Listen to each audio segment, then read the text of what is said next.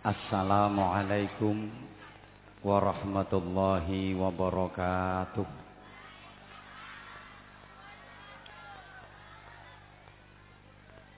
Bismillahirrahmanirrahim. Alhamdulillahilladzi amarna bittiba'i millati Ibrahim hanifa. والصلاة والسلام على سيدنا محمد المصطفى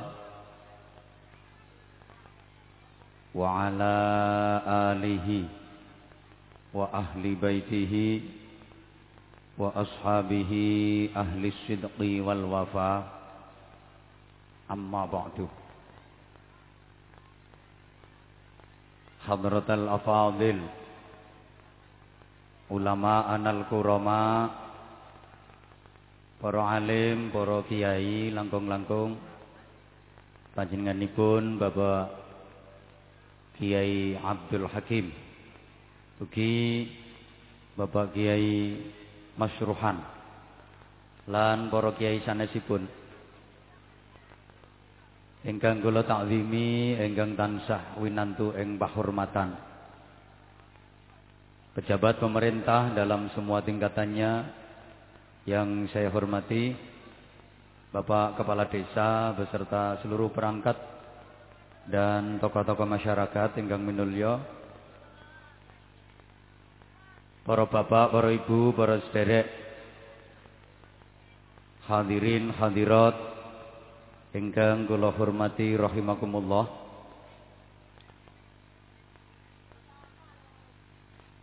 Sahibat dakwah panjenenganipun Bapak Muhammad Yasir. Sekalian ingkang garwa sakotrah keluarga agung ingkang sinubagya khusus Ananda Abdullah Qarib. Ingkang sareng-sareng kita dongaaken. Mugi-mugi dados putra ingkang solih taat datang Allah lan Rasulullah. Bekti datang tiang sepuh kekalihipun. Manfaati tumraping keluarga agami lan masyarakatipun. Amin. Allahumma amin. Bapak Ibu sesuai tuntunan agami akan anak niku muga-muga solih solih niku al-qaim bi huquqillah wa huquqil ibad. Saged jumenengi sae. Hak-hake Allah saged jumenengi sae hak-hake sesami gesang Cara makna jambangan hubungan kalih Allah sing sering jenengan istilahaken hablum minallah sae hubungan kalih sesami gesang sering jenengan istilahaken hablum minan nas sae. Hubungane karo Allah apik hubungan karo padha menungsoe apik niku soleh. Dan itu memang inti ajaran dalam beragama. Ana wong hubungane kalih Allah api tapi karo padha menungsoe elek niku ya gak bener. Ana wong hubungan kalih padha menungsoe api tapi kalih Gusti Allah elek niku nggih mboten bener. Lah ana to kadang-kadang wong iku nek karo padha menungsone apik karo tangga-tangga ya apik, sareh, sumeh, ajer, serawung, nyedulur, membaur, grapyak, semana, apian, seneng tulung, luman, nek diutangi ora tau nageh, tapi ora salat. Niki ora bener. Lah wong salat niku pokok. Pun sering kula aturke Salat niku ora mek trima wajib. Tapi rukun Islam. Rukun kali wajib niku beda. Wajib iku kudu dilakoni. Nek ora dilakoni dosa. Tapi rukun kudu dilakoni. Nek ora dilakoni mboten namung dosa. Nanging mboten sah. Contoh, jawabi salam hukumnya wajib. Ana wong Islam uluk salam ning sampean kok orang jawab sampean berarti dosa mergo ninggal wajib. Tapi nek rukun kudu dilakoni, nek ora dilakoni gak terima dosa, tapi ora sah. Contone rukune wudu basuh wajah. Wong wudu kok ora basuh wajah, wudune Oh, jambangan iki kopok tibake. Wong wudu kok ora mbasuh wajah, wudune ora sah. Rukune salat takbiratul ihram. Wong salat kok ora takbiratul ihram, salate ora sah. Rukune Islam salat. Wong Islam kok ora salat, islame ora sah. Makanya lek urusan salat niku Kanjeng Nabi kereng malam yusolli fahuwa kafirun. Sapa wonge ora gelem salat, kafir dalam pandangan Allah. Walaupun liyane dilakoni syahadate mantep, poso bendino, nek zakat ra mekakat, haji bola-bali, tapi nek ora salat, kafir dalam pandangan Allah. Walaupun ngakune agama Islam, no KTP Islam, jenenge Islam, Arab, wawa jenenge. Ahmad Muhammad Alhamad Siratal Mustaqim Siratal Ladzina an'amta 'alaihim ghairil maghdubi 'alaihim waladdallin. Tapi nek mboten salat kafir. Islame ora sah. Makane Pak Lurah nyun tulung menawi enten wargane panjenengan sing ngaku agamane Islam tapi kok mboten salat nek damel data ten KTP empun ditulis agama Islam. Aja sampean tulis agama Islam ora sah. Aku sering gawe guyonan kena apa wong kok dikongkon salat kuwi ben beda karo bedes. Wong karo bedes sih meh padha sak apa-apane bentuke bodine rupane hobine senengane meh padha. Jajal bedes mangan wong ya mangan. Padha to? Bedes ngombe wong ya ngombe. Padha bedes turu wong ya turu padha bedes ngising wong ya ngising padha bedes rabenan wong Bedane nek wong salat, nek bedes ora salat. Mulane ibu-ibu ngapunten, jenengan duwe bojo ngaku Islam kok ora tau salat belas. Engko bengi jenengan turu kok diambung bojo jenengan, berarti padha karo diambung Bapak-bapak yang ngono Pak, zaman di bojo ora tau salat belas, berarti zaman yo gewelek numpaki Nah, nek lanang wedok sak bojone kok padha ora salate, kuwi jenenge bedes tumpak-tumpakan karo Zaman duwe RT kok ora tau salat padha karo duwe RT. Demodin ora tau salat ya padha karo demodin. Wes rasa diteruso. Mulane tak baleni hubungan karo menungso apik tapi kali Allah elek niki yo gak bener. Sebalike hubungannya kali Allah apik tapi karo menungso elek ya ora bener. Ana wong iku nek salat iku kaya khusyuk khusyuk nek takbir nganti bengung-bengung Allahu akbar. Ora trimo akbar akbar tapi nek utang ra tau nyaur senengane nganakno dhuwit ngutangi dom bayare cagak listrik Wonten ten Jambangan wong sing tukang anakno dhuwit. Omahe sendi Mas wonge Mas? Gak engko tak ampirane sedelo. Jotosane wonge kok. Nun sewu. Sama nangen-nangen. Kathah lambang-lambang sing diparingke Allah ten kene kula sampeyan dikengken apik hablum minallah, apik hablum minan nas. pedoman kita Al-Qur'an itu dibuka dimulai dengan suratul Fatihah. Suratul Fatihah iku isine ngalembono muji dhateng ngarsane Allah. Iku lambang kon apik hablum minallah. Al-Qur'an ditutup dengan surah An-Nas. Qul a'udzu birabbin nas. Niku berarti lambang kan apik hablum minan nas. Ayo tebu dijawab kok. Ramadan iku rangkaian ibadahe diawali dengan salat tarawih. Salat tarawih itu isyarat hablum minallah. Ramadan ditutup dengan ngedalaken zakat fitrah. Zakat fitrah niku isyarat hablum minan nas. Coba kuwabe ngono. Saman salat iku diawali dengan niat bareng takbiratul ihram. Allahu akbar, ngegungke Allah. Iku berarti hablum minallah. Salat ditutup dengan salam. Assalamualaikum warahmatullah melengak nengen.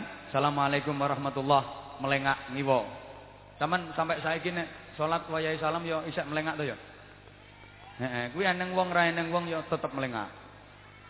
Engko nang sampean pas salat ijenan ra eneng wong mau melengak. Lah apa melengak sapa ra eneng menungso. Waya salam jemeten teng. Assalamualaikum warahmatullahi Assalamualaikum warahmatullahi. Tetep melengak. Iku filosofine apa? Assalamualaikum warahmatullahi melengak nengen. Sapa wae sing noseh tengenku kabeh tak dongakno muga-muga selamat oleh rahmati Allah. Assalamualaikum warahmatullahi melengak ngiwa sapa wae sing noseh kiwaku kuwabeh tak dongakno muga-muga selamat oleh rahmati Allah. Iku berarti hablum minan nas. Coba metode ayat Quran zaman titeni wa'budullaha wa la tusyriku bihi syai'an wa bil walidaini ihsana wa'budullaha wa la tusyriku bihi syai'a padha nyembah sira kabeh ngibadah sira kabeh nyang Allah aja disekutokne kelawan apa wae. Berarti hablum minallah gandengane wabil walidaini ihsana. Bagusana sira kabeh nyang wong tuwa loro kelawan bagus temenanan. Niku berarti hablum minan nas. Ya wong tuwa kandung ya mara tuwa, ora usah dibedak-bedakno, nggih Bu nggih. Biasane wedok-wedok iki lho. Dibedakno wong tuwa karo mara tuwa. Padha. Aja kok nek ibuke dhewe duwe apa-apa dikakeki. Tapi nek mertua ora patek direken. Ngekeki ibukane karo diwanti-wanti ra karuan kok. Bu, ngene iki ya sampean tok sing tak kei. Aja nganti rasa sapa-sapa aja kandha wong wae. Apa maneh do ngantek krungu besanem, besanem ku ora kenekan. Ngene iki aku ya ora kandha pakane kok. Engko nek pakane ro ndak madul nggone mbokane. Halo. Halo. Ayat Quran iku kapan aqimus shalah, padha jumenengno sira kabeh ing salat, gandeng iku hablum minallah. Gandengane mesti wa atuz zakat. Zakat niku hablum minan nas. Coba Bismillahirrahmanirrahim. Inna a'tainakal kautsar. Untuk mendapatkan al-kautsar carane piye? Fasholli li hablum minallah wan har dan berkorbanlah. Korban niku hablum minan nas. Ibadah haji yang ngono. Haji itu dimulai dengan ihram. Nawaitul hajja wa ahramtu bihi. Niku hablum minallah. Ibadah haji ditutup dengan tahallul, mencukur atau memotong sebagian rambut kepala. Berarti hablum minan das. Yo, dasen nas kon apik hubungane kalih Allah, apik hubungane kalih padha menungsoe.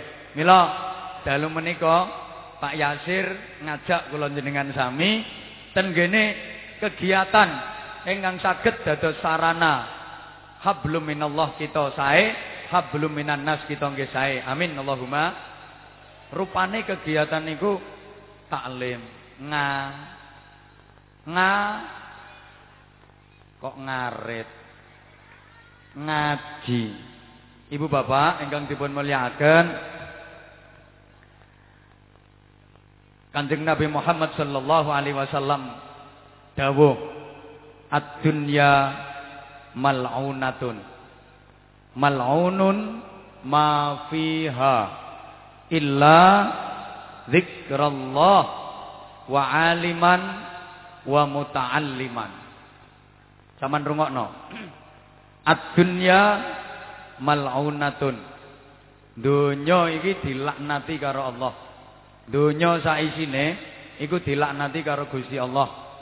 Apa wae sing ana nang donya, apa wae sing dadi kegiatan non donya, acara apa wae iku kabeh dilaknati Gusti Allah. Nah, wong sing uripe muk digawe ngurusi donya sak isine ya katut dilaknati Gusti Allah. Donya sak isine sing ora dilaknati Gusti Allah iku mek loro. Nomor siji zikrullah, zikir. Waktu, tenaga, pikiran, bondo sing digunakno kanggo zikir. Nomor loro aliman wa muta'alliman. Aliman iku wong sing iso ngaji, muta'alliman iku wong sing urung iso ngaji tapi sregep eh mbah rati sahur ya. Urung iso ngaji tapi sregep, ora iso ngaji tapi seneng gampangane ngaji. Nun sewu, hanya dua kegiatan niki sing ora dilaknat Allah. Apa wae selama tidak ada hubungan, tidak ada kaitan dengan zikir dan ngaji niku kabeh dilaknati Allah. Allahumma sholli ala Muhammad. Bapak Ibu jamaah rahimakumullah, loro iki penting. Ayo diangen-angen. Nomor siji zikir. Kula sampean janji gelem zikir iku dadi wong sing ora sembarangan. Dadi wong sing luar biasa, hebat, istimewa. Ana jali suman zakaroni. Niku dawuhe Allah nduk gone hadis qudsi. Aku iki kancane wong sing gelem zikir nyang aku. Dadi kula sampean ku nek zikir dadi kancane Gusti Allah. Ora trimo dadi kancane lurah. Ora trimo dadi kancane camat, kancane bupati, kancane gubernur, kancane presiden, ora, tapi langsung kancane Gusti Allah. Ana wong nang dadi kancane Gusti Allah kaya hebat. Lah Allah iku kanca sing paling setia. Kesetiaan Allah nek ngancani menungso niku abadi selamanya. Donya ngantek tekan swarga. Sak liyane Gusti Allah ora ana kanca setia sing sejati. sak akrab-akrabe kalih sampean, sak raket-rakete karo sampean, iku ternyata nek ngancani sampean hanya sementara, ora ana sing abadi selamanya. Ngapunten ibu-ibu, ibu, bojo sampean, iku kaya-kaya setia karo sampean. Pol, kelet, lengket, Apa maneh saya nganten anyar? Nek janji medeni wong. Aku berjanji sehidup semati seia sekata akan selalu mendampingimu dalam suka maupun duka. Hmm.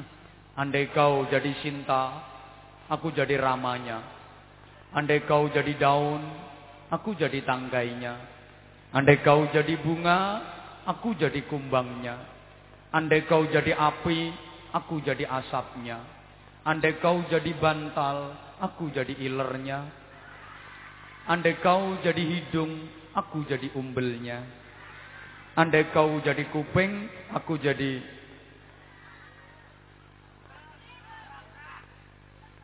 koyok-koyok oh. Padahal sama nangen-nangen.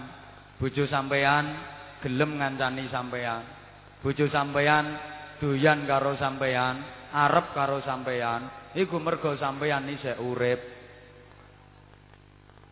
sampeyan mati bojo wis ora gelem ngancani sampeyan. Bojo wis ora gelem lungguh jejer sampeyan. Moh baturi sampeyan. Ngapunten ibu. Bojone sampeyan ku gelem ngeloni sampeyan. Ya mergo sampeyan sik urip. Sampeyan mati wis ora ngarah gelem ngeloni sampeyan. Lungguh jejer sampeyan wae ora. Ternyata kesetiaan bojo sampean ngancani sampean iku sebatas sampean isih urip. Saman mati wis ora setia maneh.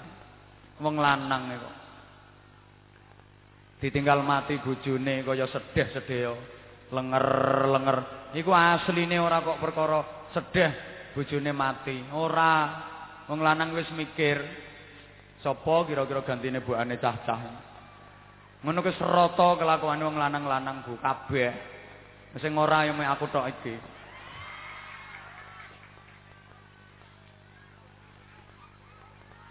Ngapunten. Wong kadang-kadang wong wedok sik urip sing lanang wis ora patek gelem ning omah karo bojone ora patek kerasan. Senengane ndogros nang gone rondo sing di warung. Enten Bu sing bojone model ngoten niku Bu. Eh?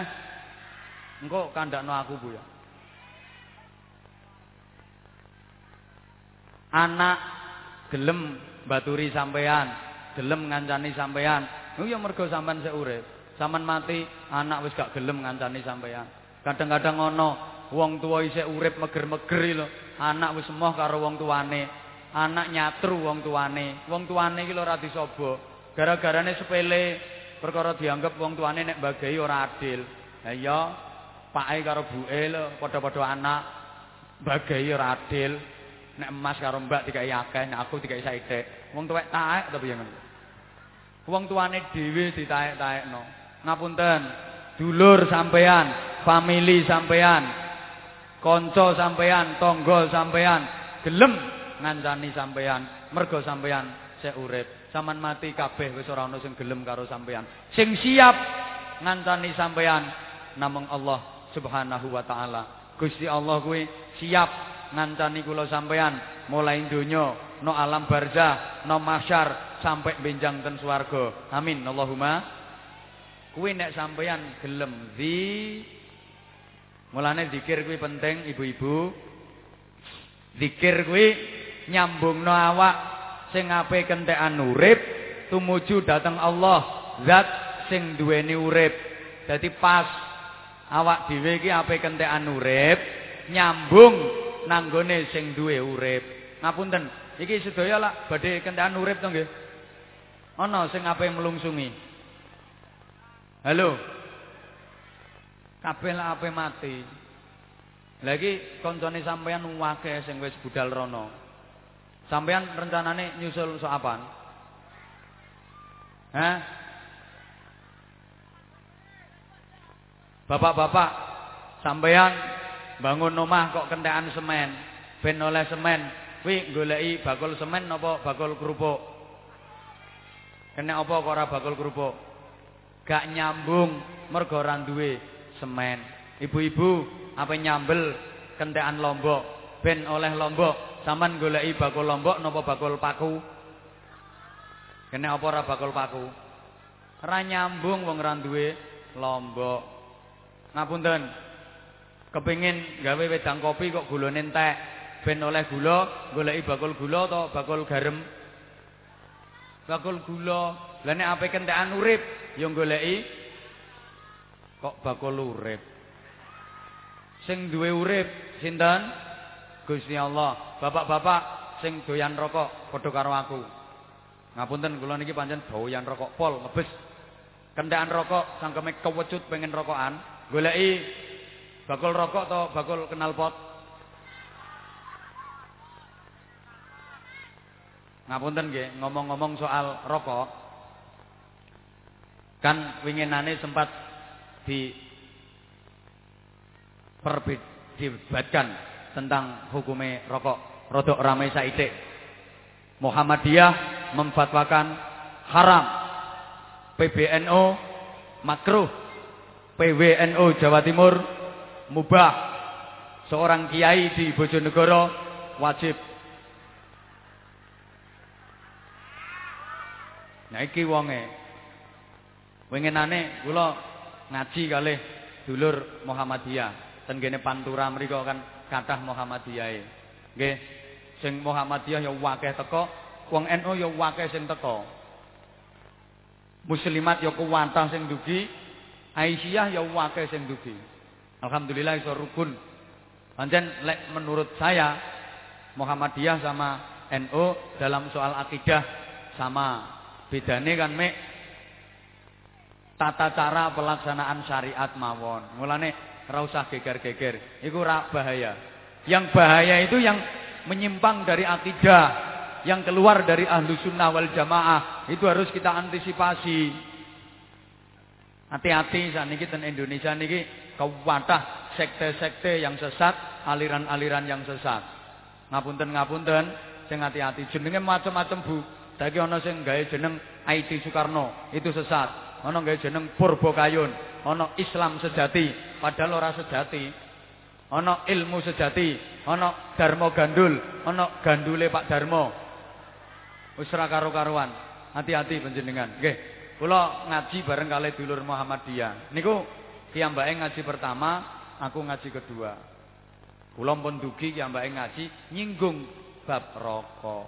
Uh, berapi-api lek nerangno. Rokok kuwi ngene ngene ngene, mengandung iki iki iki iki iki. Makanya Muhammadiyah memfatwakan merokok itu haram. Begitu dia ngomong rokok itu haram, aku langsung nyumet telu tak mut bareng. Wong aku kok dikonokno ngono. Oh sebal bul wong-wong dong gauyu, dianggap wong gendeng ya wis. Bareng kula munggah, kula klarifikasi. Nggih, ngapunten dulur kula sing saking Muhammadiyah memang Muhammadiyah memfatwakan merokok haram. Saya sangat menghargai itu. Tapi terus terang saya ini termasuk uh, ahli hisap. Maksudnya hisap rokok dan saya kelompok Sunni nyusu geni. Saya orang NU dan menurut saya orang NU wajib rokokan. Harus merokok. Ora wajib lah, harus. Harus merokok. Lek gak rokok, gak NU. Buktine nonggone pom bensin kabeh ana tulisane NU smoking. Ora tulisan Muhammadiyah smoking ora ana. NU smoking. Dadi nek gak smoking ya gak wong NU. Ngapunten. Kula mboten kok mulangi anake sampean rokokan ora. Sampeyan aja kesusu protes dhisik dirungokno keterangane. Aku dilokno maneh. Lah iya wis ngerti, rokok kan menyebabkan penyakit paru-paru. Kok sik dilakoni? Tak terima. Pancen rokok garai penyakit paru-paru. Dan dokter sedunia sepakat kalau rokok menyebabkan penyakit paru-paru. Oke, saya terima. Nek wong rokokan ku penyakitnya paru-paru. Tapi wong sing gak rokokan penyakitnya ra trimo paru-paru tapi rupa-rupa. Ngapunten, kenapa saya merokok? Saya punya alasan. Wong rokokan kuwi karo Gusti Allah tiga tiga kelebihan, tiga keistimewaan yang tidak diberikan oleh orang yang tidak merokok. Apa keistimewaane? Nomor siji, wong rokokan kuwi mesti betah melek. Mergo ra eneng wong turu karo rokokan. Jajalan kok pengen kecos lambene. Nomor loro, wong rokokan kuwi stabilitas keamanan rumahnya terjamin. Omahe aman gak dileboni maling, mergo watuke ngekel. Nomor telu, wong ahli rokok kuwi matine husnul khotimah. Nazake ora suwe-suwe mergo sesek karo penyakit jantung. Dadi teksek Mulane sing ngebus-ngebus nang tutukno nek murokokan. Engko lak gak suwe kowe. Lho nek diharamno aku ora setuju pancen. Pertimbanganku, lah wong Bojonegoro, Tuban iku daerah penghasil tembakau. Lah nek rokok diharamno mbako ora payu. Nomor loro, kalau rokok diharamkan saya tidak setuju, gak setuju aku. Karena kesimpulan saya, merokok itu baik, tidak merokok lebih baik. Lek ngono aku setuju, tak baleni merokok itu baik, tidak merokok lebih baik. Ngono ae lho, cukup rokok haram, gak setuju aku. Nek korupsi haram, aku setuju. Gaji anggota dewan yang tidak berpihak kepada rakyat haram. Aku setuju. Ngentit raskin haram. Aku setuju. Ngerasani haram. Aku setuju. Nek rokok ya ora patek aku. Ndong ngapunten, ngapunten niku soal NU sama Muhammadiyah. Kula suwun sing rukun menawa ana. Mergo ngene lho, sampean tak kandhani. NU karo Muhammadiyah ku bedane jane mek nek NU ku katik gawe, nek Muhammadiyah ora katik gawe. Nek NU seneng sing rondok dawa, nek Muhammadiyah seneng sing ndek. Kowe kok guyang-guyu ra enak ngono model. Nek NU katik gawe, nek Muhammadiyah ora katik gawe. Contoh, salat subuh. Nek wong NU katik gawe kunut, nek Muhammadiyah ora katik gawe Ono, tapi lak padha salat subuhe. Ya wis. Sing ora bener sing ora salat subuh. Khotbah. Lek wong eno katik gawe tongkat, nek Muhammadiyah ora katik gawe tongkat. Tapi lak padha khotbahe. Nek ape Jumatan. Mosok nek wong Muhammadiyah ape Jumatan nyanyi. Ndongakno keluarga sing wis mati, lek wong NU katik gawe tahlilan, nek Muhammadiyah ora katik gawe tahlilan. Tapi jane dhek yo ndongakno mok ringkes-ringkes ae. Nyatane nek bar salat ya Rabbana ighfir lana wali walidaina. Yo ndongakno. Makane sing ora seneng tahlilan, kowe ora seneng ya wis. Aja kok terus ngarani tahlilan haram, tahlilan syirik, tahlilan bid'ah. Jo Lah nek tahlil mbok anggap haram, tahlil mbok anggap syirik, tahlil mbok anggap bid'ah. Wis sing paling tak pikirno lho terus piye nasibe berkat. Kowe ora usah katik haram haram haram haram. Hati-hati, PKC PKC Persatuan Katok Cingkrang. Kadang-kadang gregetno wong. Halo. Ngubur jenazah ngubur wong mati. Nek NU katik gawe azan. Nek Muhammadiyah ora katik gawe azan. Tapi lak padha dikubure masa le Muhammadiyah terus mayite digandul-gandulno. Padha dikubure mulane sing ora nganggo azan ya wis ora nganggo. Lakoni sing apik. Sing nganggo azan ya diterusno barang apik Nah sing ora nganggo azan aja katik ngelokno aja katik madani nek diwadani ya gelo to lho nek kuburan kok azan mayit kok diazani. Ora ape salat kok diazani. Le azan kuwi ora mek kanggo nek ape salat tok. Blok. Lha wong sampeyan duwe anak lagi lahir procot iki lho dikon ngazani. Bayi, mosok kuwi bayine ape salat? Halo. Lah iya. Ape lunga haji ya dikon ngazani. Engko ape lunga waduh ya dikon ngazani. Terus ana angin lesus, angin ribut, puting beliung. Lek jare JTV ya angin pentil muter. Aku ciyem berenok JTV. Bahasane lho. Lah sing maca berita ta wong wedok. Buru-buru iki ndek Kecamatan Padangan Kabupaten Bojonegoro. Akeh omah sing padha rubuh mergo keterak angin pentil muter. langsung tak SMS kok sing maca kowe kok pental-pentil pentilmu ya kowe? Lho ana angin lesus kowe yo dikongkon ngazani ben nang bar angine. Bu ana kebakaran geni mbau bulat-bulat ben ora merantak tok endi-endi dikon ngazani. Tapi ana sing nyirami banyu bereng engko nang wazan kabeh ora ana sing nyirami ya lunas kok tetep disirami Ya kaya sampean oleh Bu tepak masak nganggo LPG neng terus kompore kebakaran jeblos dor Nang kompor jeblos kok. Masa eneng kompore jeblos trit ngono. Ya dor ngono kuwi kok. Kuwi yo tetep sampean golekno banyu disiram, neng nganduk celup banyu diplekno. Engko nang halah Jadi pengajian kae lek kebakaran kon azan. Kompor bulat-bulat sih. Allahu akbar, Allahu akbar. Ini ora kompor tok sing kobong ya ora inem melok gosong. Halo.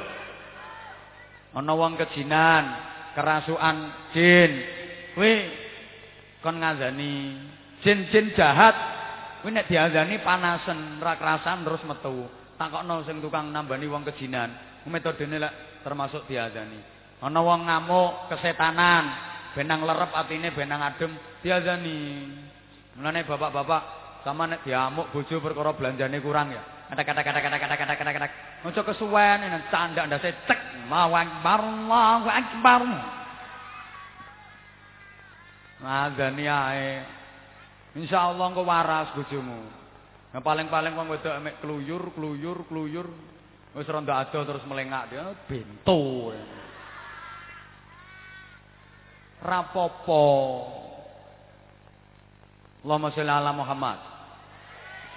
Nek bedane nomor loro, NU ki seneng sing dawa, lek Muhammadiyah seneng sing ndek. Ibu-ibu sampean seneng sing dawa atau seneng sing ndek?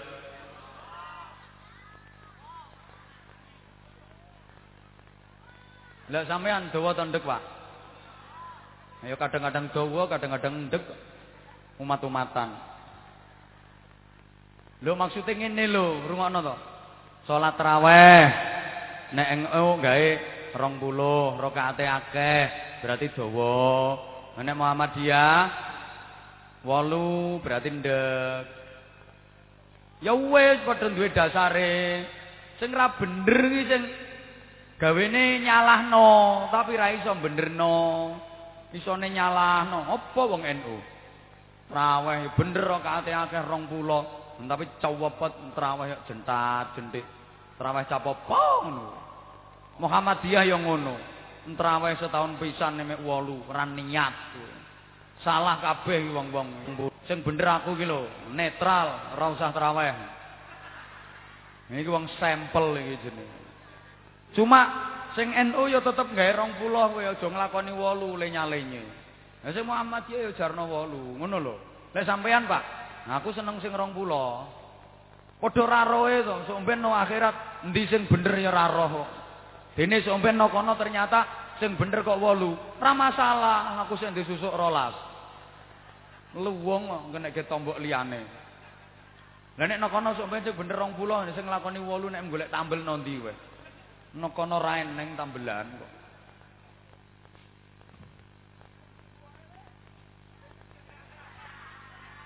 Mung bedane dawa karo ndek.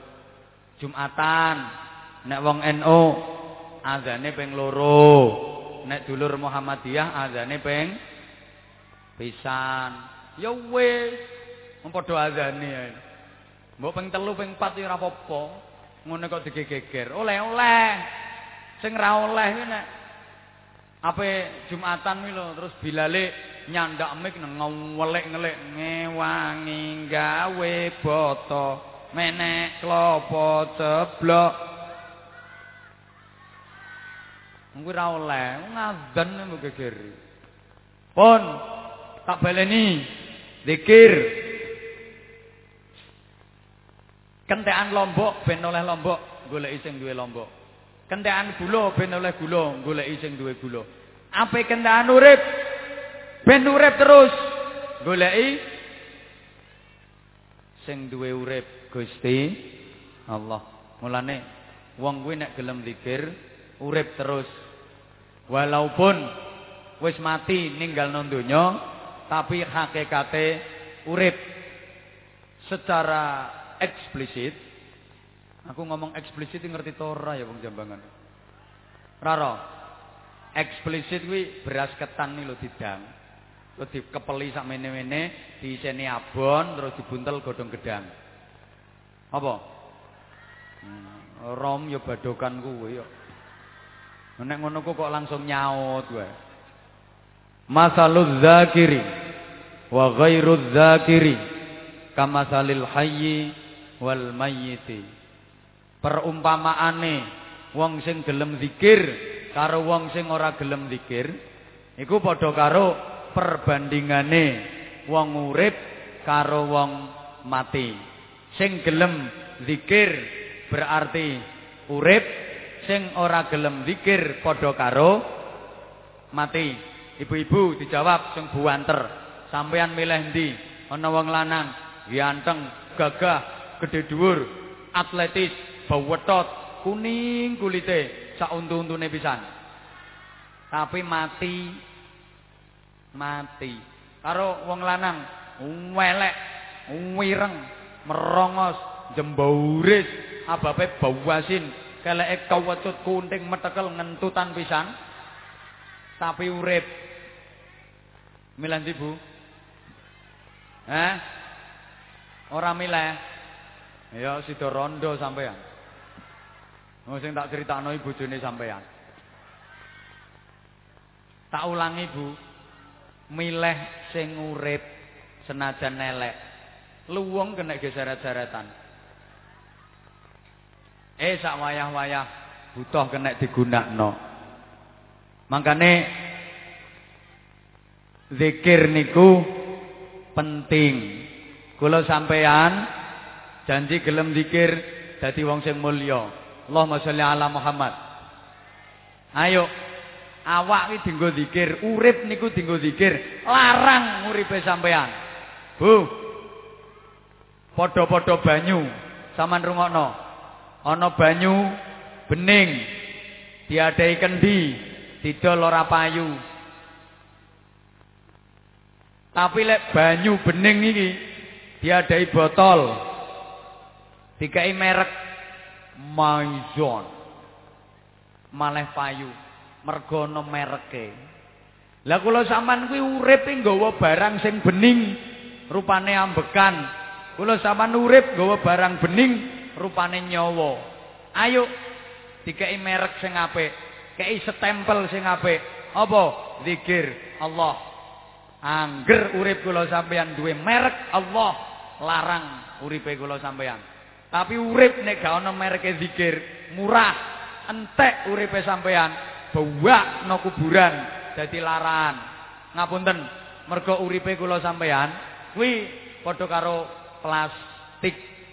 Plastik kuwi lek jero isih ana isine jajan, mulya ngalor ngidul dicangking wong. Tapi lek jajane wis entek, plastike diguak nasibe kula sampean padha karo iku. Lah, kanggo nglatih ben dadi wong sing ahli dikir pripun carane latihane nggih maca Quran, istighfar, tasbih, tahmid, tahlil, takbir, yasinan, manakiban, selawatan. Niku kanggo nglatih ben kula sampean dadi wong sing ahli zikir. Lane ayo bareng-bareng kula jak selawatan supaya kewabeh sok oleh bagian syafaatil uzma saking Rasulullah sallallahu alaihi wasallam. Bukankah itu juga hal awal yang harus kita tanamkan kepada anak-anak kita? Kata maca solawat sebagai bukti kita cinta kepada Rasulullah agar kita pun dicintai oleh Rasulullah. Atibu auladakum bitalasi khisalin Didiklah anak-anakmu dengan tiga pekerti. Pertama, hubbi nabiyikum, cinta nabimu. Monggo kula karo pengen roh wong Jambangan sing terkenal santri lho, do iso selawatan to ora? Ya, tak jak sing rada aneh titik. Mulane kewabeh kula suwun derek muni kersane kabeh oleh syafaat. Kecuali sing ra iso, sing ra iso ya ora usah melok muni wong ra iso. Tambah ngerusak. Tapi yo ben ketok pantes, yo hawat-hawat mangap-mangap. Engko nek disoting lho ben ketok syutingane sampean disetel kan iso crita napa nakane. Lah kuwi budhe kuwi pas pengajian melok selawatan. Padahal yo mek mangap-mangap tok. Sing banter aku pengen roh. Sing banter nggih. Allahumma sholli ala Muhammad. سيدنا النبي سيدنا النبي سيدنا النبي سيدنا النبي سيدنا النبي سيدنا النبي سيدنا النبي سيدنا النبي سيدنا النبي سيدي محمد آمن قطبي حبيب النبي. سيدي محمد آمين قطبي حبيب النبي. مقا سيدنا النبي.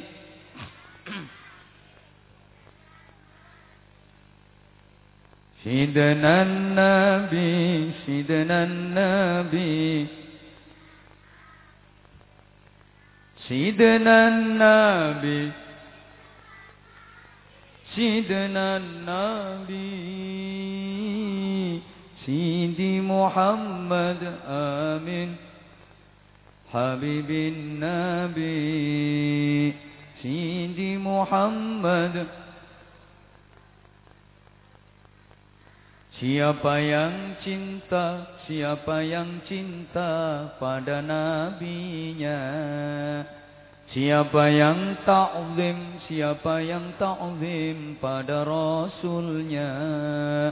Pasti dibela, pasti dibela di akhiratnya. Amin. Amin.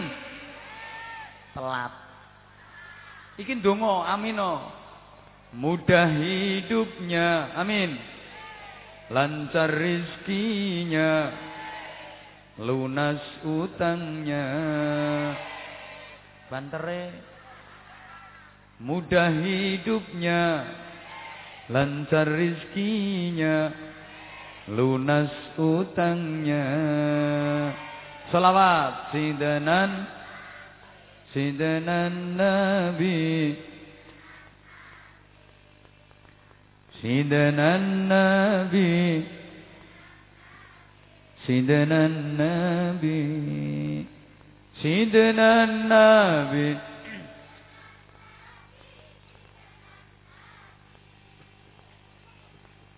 سيدي محمد آمين قطبي Sidi Muhammad Siapa yang patuh Siapa yang patuh pada Tuhan? Siapa yang taat? Siapa yang taat pada Tuhannya? Pasti mendapat Pasti mendapat kasih sayangnya. Tentram hidupnya, rukun keluarganya, banyak anaknya. Niki saya do pengen meteng nah. Banyak ibadahnya, banyak pahalanya, surga tempatnya. Salawat, sidanan Bismillah.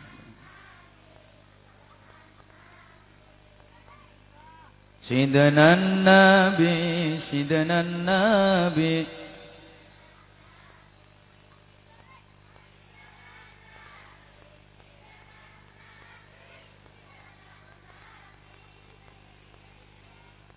سيدي محمد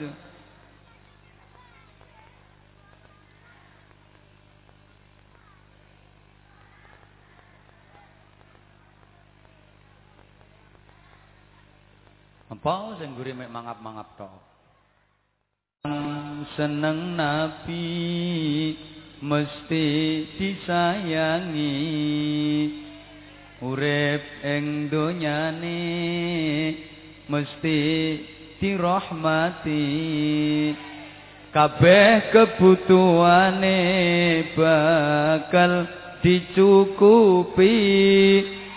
So ing akhirate مستي دي شفاعتي. صلي.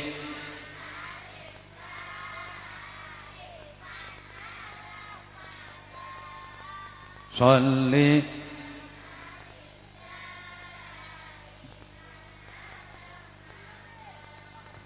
والآل والأصحاب من قد ali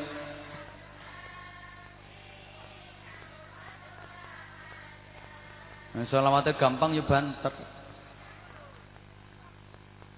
Nek wis seneng nabi, akhirnya wong seneng niku mesti manut.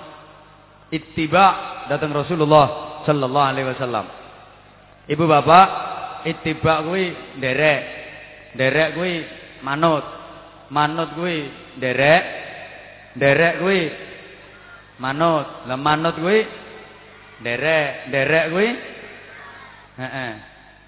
Pun dalile Jawa wae, ora usah dalil Arab. Engko nek dalil Arab ngene-ngene iki ora cetha. Oke, coy. Halo, Bro. Dalil Jawa wae. Manut iku ketoke sepele. Tapi efeknya gede, dampaknya besar. Dalile sapa wonge manut mesti katut tak baleni sapa wonge gelem manut mesti bakal katut sampeyan kok manut wong budal no masjid mesti sampeyan katut tekan masjid walaupun kaitane ora ape jamaah tapi mergo sampeyan manut wong budal no masjid akhirnya ya katut tekan masjid katut melok wudu katut melok jamaah Sampean kok manut wong budal pengajian. Yo katut tekan gon pengajian. Senajan jane ora apa pengajian, tapi mergo sampean manut wong budal pengajian. Saman katut tekan gon pengajian. Kok aneh dum-duman jajan, yo katut oleh jajan. Ngantek wis entek jajane nang kotake dige kebut kae. Sampean kok manut wong delok orkes, Ya katut tekan gon orkesan. Engko enek teman-teman watu, enek jotos-jotosan, iso-iso sampean ya katut. Kena antem watu, katut kena jotos. Walaupun zaman ora salah, wong zaman manut kok. Saman kok manut wong budal ndelok tayub. Budal ndelok gong. Nah sampean yo katut tekan gon gong-gongan. Iso suwe-suwe yo katut melok mlebu nggone warung abang. Suwe-suwe yo katut njaluk pangku bakule. Wong saiki akeh warung pangkon. Kopi sak cingkir regane 10.000. Kok larang men, larang. Kopine 1000, mangkune 9.000. Nah tambah mek-mek ya dadi 20.000. Lho, aku tahu to Mas, keleru mlebu warung ngono kuwi. Sampean kok manut ngapunten wong budal nang gone nggon pelacuran. Halah, katut tekan nggon pelacuran sampean. Surabaya ya ana ndoli Kediri semampir, Nganjuk guyangan. Tuban akeh gandul tangkring dasin. Apal langganan kok.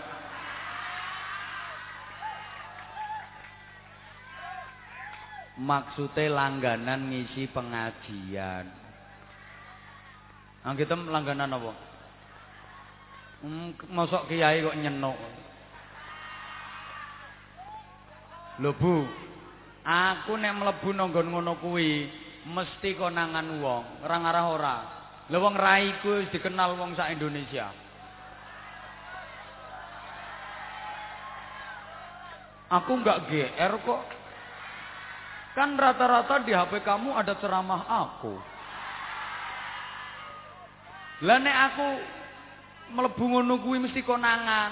Lah sesuk kaya mlebu koran, halaman pertama tulisannya wedi berita gempar Kiai Haji Anwar Zahid semalam metingkring enggak karo-karuan. Halo.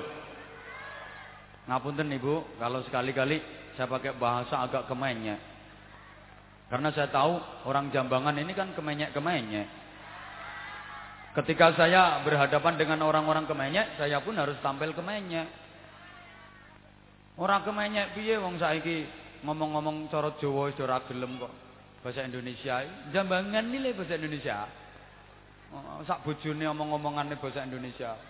Masa wong lanang bar mangan nang lawahe rantek ngomongno bojone, "Mama, ini gerehnya didekek di mana, Mama?" Jere sing wedok, "Ya, gletakkan dimbayang saja, Papa." Gletakkan. Sing lanang yang ngomong ne, ataknya nanti digondol kucing, Mas. Kalau digeletakkan timbayang ngataknya. Enggak papa, kucingnya sudah tak kencang kok. Enggak eh. Piye wong saiki nyelokno anak nang pakane mbokane ora ora ana kok bapak ibune ora cara. Paling ora ku sik ayah. Jambangan nilai ayah. Jember takoki, "Bu, ayah nanti Bu? Ayam ngedos."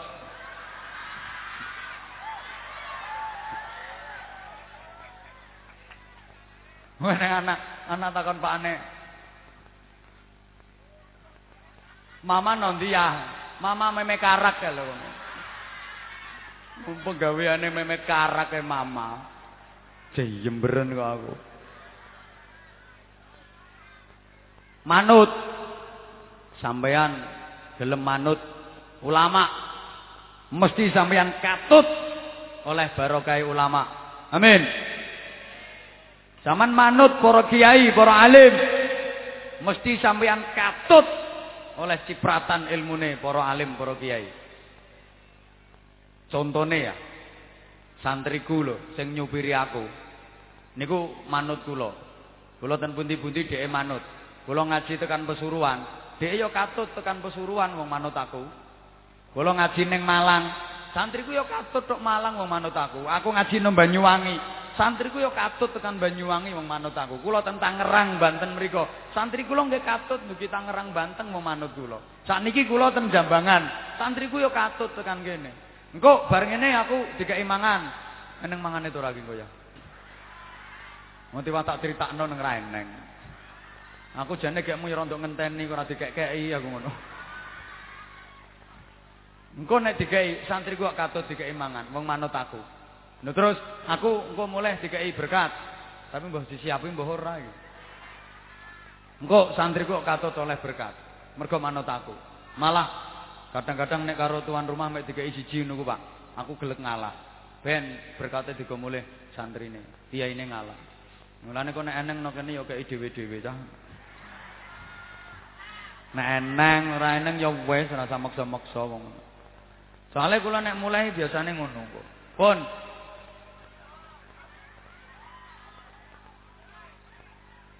Sampeyan kok gelem manut Allah mesti katut oleh rahmati Allah. Eh mbah wong kene ra gelem amin kok.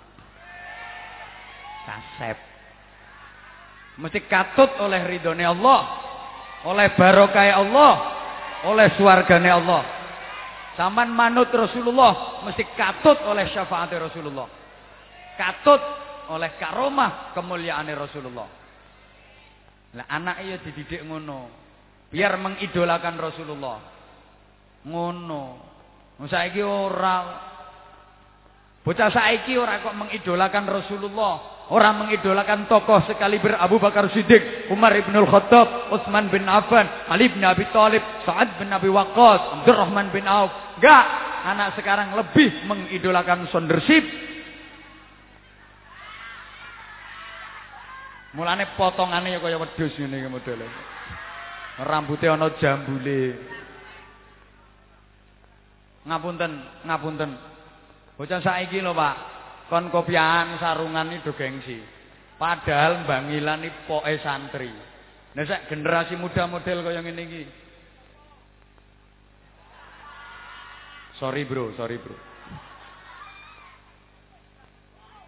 Biyen cilikane panjenengan yo, ora kopiahan ra sarungan isin. Saiki kopiahane malah isin, Pak. Celana api-api ku diedel-edel, dengkule dibedah. Nganggo kaos ireng ditulisi narapidana LP Cipinang. Bocah saiki ngono kadang digawe salat kok tulisane. Aku tahu soalnya salat nang ngarepe bocah kaosan. Nang kaos sing digawe salat tulisane gara-gara anumu anuku jadi lemes ngono kuwi.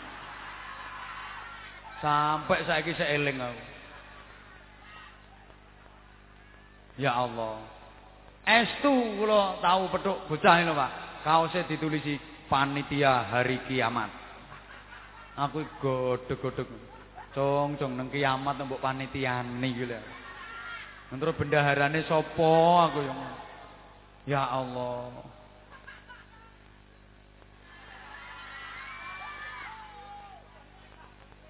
Kenapa Lo sampan dikongkon manut? Allahumma sholli ala Muhammad.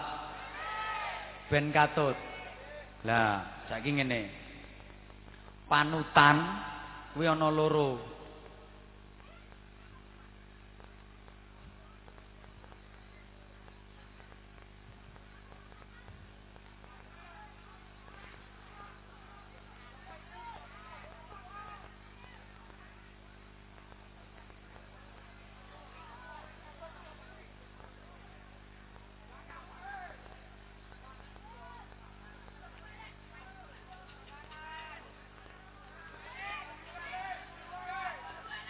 Allahumma sholli ala Muhammad. Pon. Panutan niku ana loro. Di dalam Al-Qur'an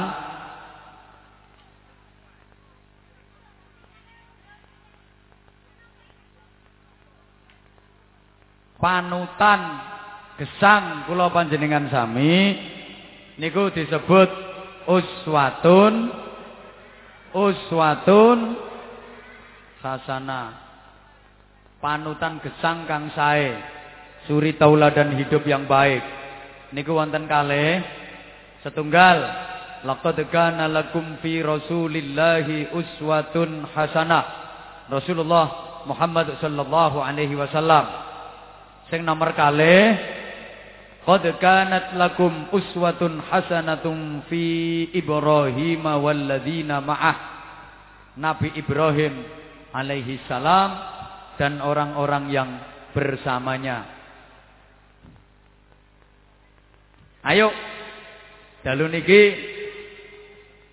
walaupun waktunya terbatas kita singgung gede-gede manut Kanjeng Nabi kali manut Nabi Ibrahim Ibrahim termasuk syariat khitan ingkang dipun tindakaken Ananda Muhammad Abdullah Qarib Nomor satu manut Kanjeng Nabi. Manut Kanjeng Nabi ku piye? Kula sampeyan urip iki nglakoni apa wae niku undang-undange mikir. Iki nek cara Kanjeng Nabi piye?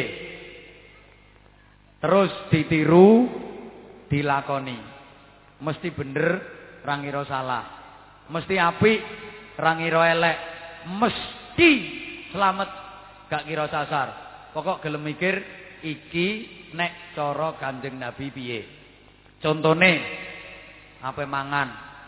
Mikir aku ki apa mangan Iki nek cara Kanjeng Nabi piye? Bagaimana Rasulullah kalau makan Kanjeng Nabi nek dahar pripun? Ayo ditiru. Kanjeng Nabi yen badhe dahar ijik dhisik. Wong Jambangan nek ngarani apa? Ijik. Soale wong parengan kono iso. Jenegara kota ijuk. Cara wong gen kula kan cuci tangan. Awak dhewe ayo tiru. Nah apa mangan, ayo cuci tangan dulu. Biar kuman-kuman penyakit tidak masuk ke dalam tubuh kita. Pun, kanjeng Nabi nek badhe dahar dungo. Awak dhewe tiru, nek apa mangan dungo. Bismillahirrahmanirrahim. Allahumma barik lana fima razaqtana wa qina adzabannar. Ya Allah, Mugia panjenengan paringi barokah kula ing dalem panganan, minuman ingkang badhe mlebet ten madaran kula. Mangke panganane saged barokah. Ngapunten Bapak Ibu, saniki kathah penyakit bersarang di tubuh manusia sumbere teko panganan. Iki ya mergo di antarae akeh wong saiki lek ape mangan ora gelem nduk. Ngo, terutama sing gerang-gerang mangan ra gelem donga. Nek cah cilik-cilik akeh ndongane wong anggere ape mangan di lok-lokno karo ibu. Ayo mau makan doa dulu, ayo doa, doa. Cah cilik ya iso ngaji diulangi no sekolahan diulang. Anggere ape mangan mesti ndonga. Bismillahirrahmanirrahim. Allahumma bayyik yana yo yaktana wa qina adzabannar. Amin. Iso. ibuke emplak-emplok ngono. Lak-lek suwal besuwel. Nah ibuke pas mangan ora ndonga, konangan anak dilokno. Ibu makan kok gak doa. Wis. Wong tuweke lek ndonga dibatin. Cah cilik roh apa, ceriwis. Padahal ibuke ora hafal. Apa opo ae mikire ngono? Bu. Apa kumpul bojo? Ya ngono. Mikir, iki nek cara Kanjeng Nabi piye? Bagaimana metode Nabi lek badhe kempal garwane? Ayo ditiru, dilakoni. Engko mesti apik dadine anake apik. Itu termasuk metode ben duweni anak apik. Bagaimana Rasulullah yen badhe kempal garwane? Wudu riyen. Awak dhewe ya tiru, nek apik kumpul wudu dhisik. Alah, Pak, katik wudu bereng. Rang urung kaya batal meneh. Ya pancen batal meneh wong ape smackdown. Lho kok katik dikongkon wudu sik. Hoi. Hoi. Hoi. Wudu niku tazkiyatun nafas, nyuceni batin. Wong nek ndek wudu dibarengi malaikat, direksa malaikat, dijaga malaikat. Nek ra ndek wudu, malaikate ngale, sing barengi setan, sing ngancani setan. Mulane kon wudu dhisik. Lah bar wudu, Pak, ya aja langsung metingkring. Eh, salat, ra usah akeh-akeh. Walau rakaat ini, walaupun hanya dua rakaat, salat dulu. Lah bar salat senajan sedelok-sedelok ya wiritan. Maca Yasin ping 4 ae rasa akeh.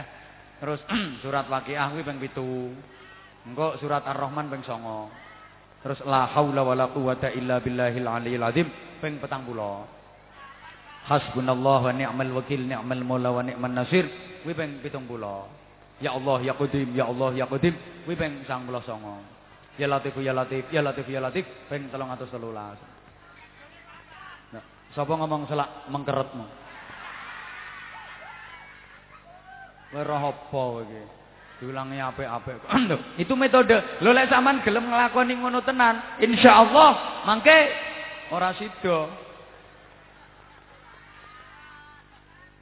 Nek ditakdir gadah anak, anak niku mboten gampang kenek godane setan. Nun sewu, Pak. Bocah saiki mbok wetik-wetik, mbok beling-beling. Niku paling diantarane yo wong tuane lho nek ngono kudu ora gelem donga. Saman mosok biyen nalika sak dadi bocah, enek kiai pengajian wani teng jerabing metingkring no ngene iki. Wani ke biyen sampean sudah dadi bocah. Nah bocah saiki enek kiai pengajian semetingkring no ngene iki lho.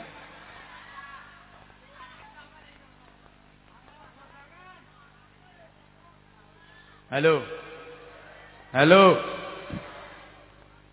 Kanjeng Nabi wis ngulangi to. Paling boten ya Allahumma jannibna syaiton wa jannibis syaitona ma razaqtana. Ya Allah, mugi ya panjenengan tebihaken kula sekalian bojo kula niki saking setan. Lan mugi ya panjenengan tebihaken setan saking calon anak ingkang badhe jenengan amanataken dhateng kula. Ngono, engko anak gak gampang digodho setan. Dadine apik. Pak ora iso dongane, Pak. Donga kok ora iso. Donga ora kudu Arab. Ngene iso nganggo kuwi apik. Donga iki cara apa-apa kenek to, Bu. Cara Jawa ya kenek, cara Jambangan ya kenek. Ya pancen afdhalu doa bil lughatil arabiyyah. Donga paling afdol, paling sae niku ngangge basa Arab. Ini ro karepe sampean. Kawa donga saka Quran, donga saka hadis, niku maca wis ganjaran ibadah. Nah liyane kuwi, nanti bangane Arab ora ora karepe donga Jawa to.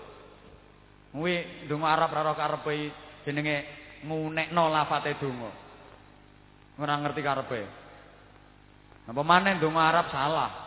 Kumpul bojo rekane maca Arab mesti diwaca kleru. Allahumma inni a'udzubika minal khubusi wal khaba'is. Kuwi dongane mlebu WC. Sampean anake yo ngentutan. Tenge blendingen nang mentrat, mentrat.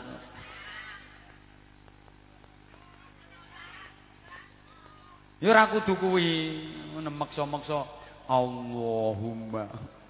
Piye Dik terusane Dik? Aku ya lali to masuk. Allahumma. Jere Pak Anwar kelo piye? Aku lali. Allahumma. Enggak itu senggake sing wedok. Kul huwa ile sawan. Allahumma Allahumma apa. Nang ayo tak tinggal turu kapok. Lah isone kulhu ya kulhu kuwi. Gawe wasilah donga. Wis ora apa-apa kulhu ile. Apa kumpul diwaca Pak sing mantep karo merem-merem. A'udzu billahi minasyaitonir rajim. Bismillahirrahmanirrahim. Qul huwallahu ahad. Allahus samad. Jare sing wedok, aku apa mbok tahlili ya, Pak? Weh, cah cilik nang turu wae. Niku urusane wong gerang. Lam yalid wa lam yulad walam yakul lahu kufuwan ahad nah, ben mantep terus diimboi sadaqallahul azim kowe malaikat roh ini jare malaikat. Iya iya. Lebar ngono terus ndonga ya Allah Gusti kanthi barokah kulhu kula badhe Mugi-mugi panjenengan reksa saking pengridune setan. Mugi-mugi panjenengan dadosaken keturunan ingkang sae. Wis pokoke mikire ngono. Apa ae. Hubungan karo tangga yo ngono. Serawung karo masyarakat yo ngono. Dieleki wong yo ngono. Difitnah wong yo ngono. Mikir iki nek cara Kanjeng Nabi piye? Ayo ditiru, dilakoni. Aku takon sampean jawab. Bu, Kanjeng Nabi dieleki tangga bales elek napa mboten? Kanjeng Nabi difitnah bales memfitnah napa mboten? Mungkin nek wong Bangilan, wong Jambangan dieleki karo tanggane bales elek napa mboten?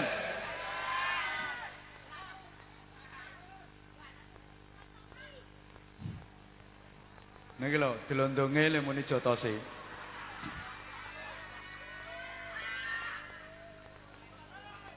Non sewu. Kula sampean lho, aja kok nganti dieleki. Lah wong buwan lho balike ora imbang. Nek undat-undat setahun ora wis-wis kok. Angger petuk uang dijak omong. Mbak, kowe genane menyang to ora ana kono kae? Ya menyang ngene ngopo? Heh, berkate apa?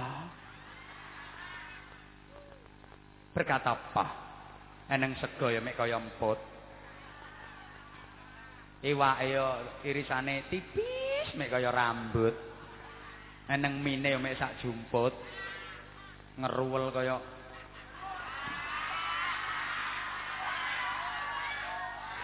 Wis ra karo-karuan dadine. Aku ya ora nyangka to, Mbak, lek wenge kaya ngono kuwi. Lah prasaku genane aku nek menyang rono ya tak men-meno. Aku ora beras ya nempur-nempur karuan. Beras tok tak gawano 7 kilo sik ana klopone papat, tak kei gula, tak kei briambang. Pakane bareng nek menyang ya akeh. Bareng balik nang nggonku nang nggonku ya Allah telemi. Ngene iki diomongno jare ngene-ngene iki cerewet. Ora diomongno pancen wong ya kebiat.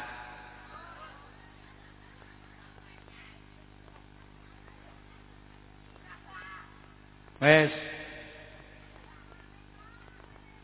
Niku gampangane. Ibadah yang ngono, mikir iki cara Kanjeng Nabi piye? Apa salat? Mikir iki nek cara Kanjeng Nabi piye? Terus ditiru, dilakoni. Kanjeng Nabi nek ape salat? Isbagul wudu. Nyempurnakno wudune. Ayo kula sampean tiru nek ape salat, wudune disempurnakno. Aja wudu kaya bebek adus pekepek pekepek pekepek wudu model apa Kanjeng Nabi nek salat tumakninae dangu rukuke suwe sujute suwe awak dhewe ayo tiru pon niku sing nyontok Kanjeng Nabi saiki berikutnya titik mawon yang kaitannya dengan khitan Nabi Allah Ibrahim alaihi salam kena apa to uswatun hasanah kuwi kok loro. Kok Nabi Muhammad karo Nabi sinten? Ibrahim. Apa Nabi Muhammad ora cukup dadi uswatun hasanah? Ya cukup. Cukup. Lho kok katik karo Nabi Ibrahim barang? Bapak Ibu ingkang sangat sangat kula hormati, wonten setunggalipun amal dalam Islam yang penting lakonane wabot penting posisinya krusial. Tapi kula sampeyan mboten nangsal contoh saking Nabi Muhammad amal kuwi penting lakonane abot. Kedudukannya di atas jihad fisabilillah tapi kalau zaman gak dikai contoh kalih Kanjeng Nabi. Napa? Birrul waliden. Bekti karo wong tua itu kedudukannya kan setelah sholat tepat pada waktunya dan di atas jihad fi sabilillah bekti karo wong tua tapi kalau jenengan mboten pikantuk contoh saking Kanjeng Nabi Muhammad bukan berarti Nabi Muhammad tidak bisa memberi contoh tapi karena tidak ada orang tua untuk dibekteni. Kanjeng Nabi tasik ten kandungan, ramane sampun sedo. Kanjeng Nabi tasik alit, ibuke sedo. Jadi bekti nang wong tua loro kuwi piye? Kanjeng Nabi mboten nyontoni kula jenengan. Mergo Kanjeng Nabi mulai alit pun mboten gadah bapak, mboten gadah ibu, tegese wis yatim piatu dalam soal niku kula jenengan kan nyonto Nabi Ibrahim alaihi salam bekti karo wong tuwa ku piye ketika wong tuwa ora sepaham kan wong tuane Nabi Ibrahim niku mboten sepaham karo Nabi Ibrahim. Tapi tetap diapii meskipun bapaknya ora sepaham anak tetap wajib apik nang wong tuwa. Mergo tugase anak nang wong tua menegakkan kaulan karima, kaulan layyina, kaulan ma'rufa dan selalu didongakno Rabbi firli wali walidayya warhamhuma kama rabbayani saghira. Tetep didongakno. Ini pelajaran umpama kula sampeyan ki kok ada hal-hal yang gak sepaham kali tiang sepuh jenenge anak niku tetep wajib ngalah karo wong tua, wajib mulyakno karo wong tua. Undang-undange anak nang wong tua kuwi pasale loro. Pasal satu orang tua tidak pernah bersalah. Pasal dua apabila orang tua bersalah, lihat pasal satu. Pasal satu wau unine pripun? Orang tua tidak pernah Mulane lek enek anak kok elek karo wong tua, mantu kok elek karo mara tua. Kuwi diapak-apakno menurut Islam sing salah anake.